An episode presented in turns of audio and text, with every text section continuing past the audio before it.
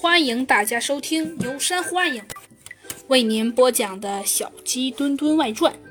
嗯，猴子警长沉思了一会儿，突然在这个警察耳边低声道：“警察，我有个办法。你想，那边有健身器材，铁质的跷跷板自然可以当做简易的天平，只要称两次就能找出保险藏毒品的保险柜了。”猴子警长对这位警察耳语了一阵。呃，可是怎怎么称啊？哼哼，这可就很简单了。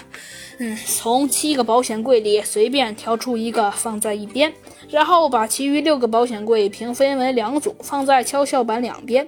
如果平衡，那么则毒品在第七个保险柜里；如果不平衡，那就把重的那三个再拿出来，采取同样的办法再称一次，自然就肯定能找出保险柜了。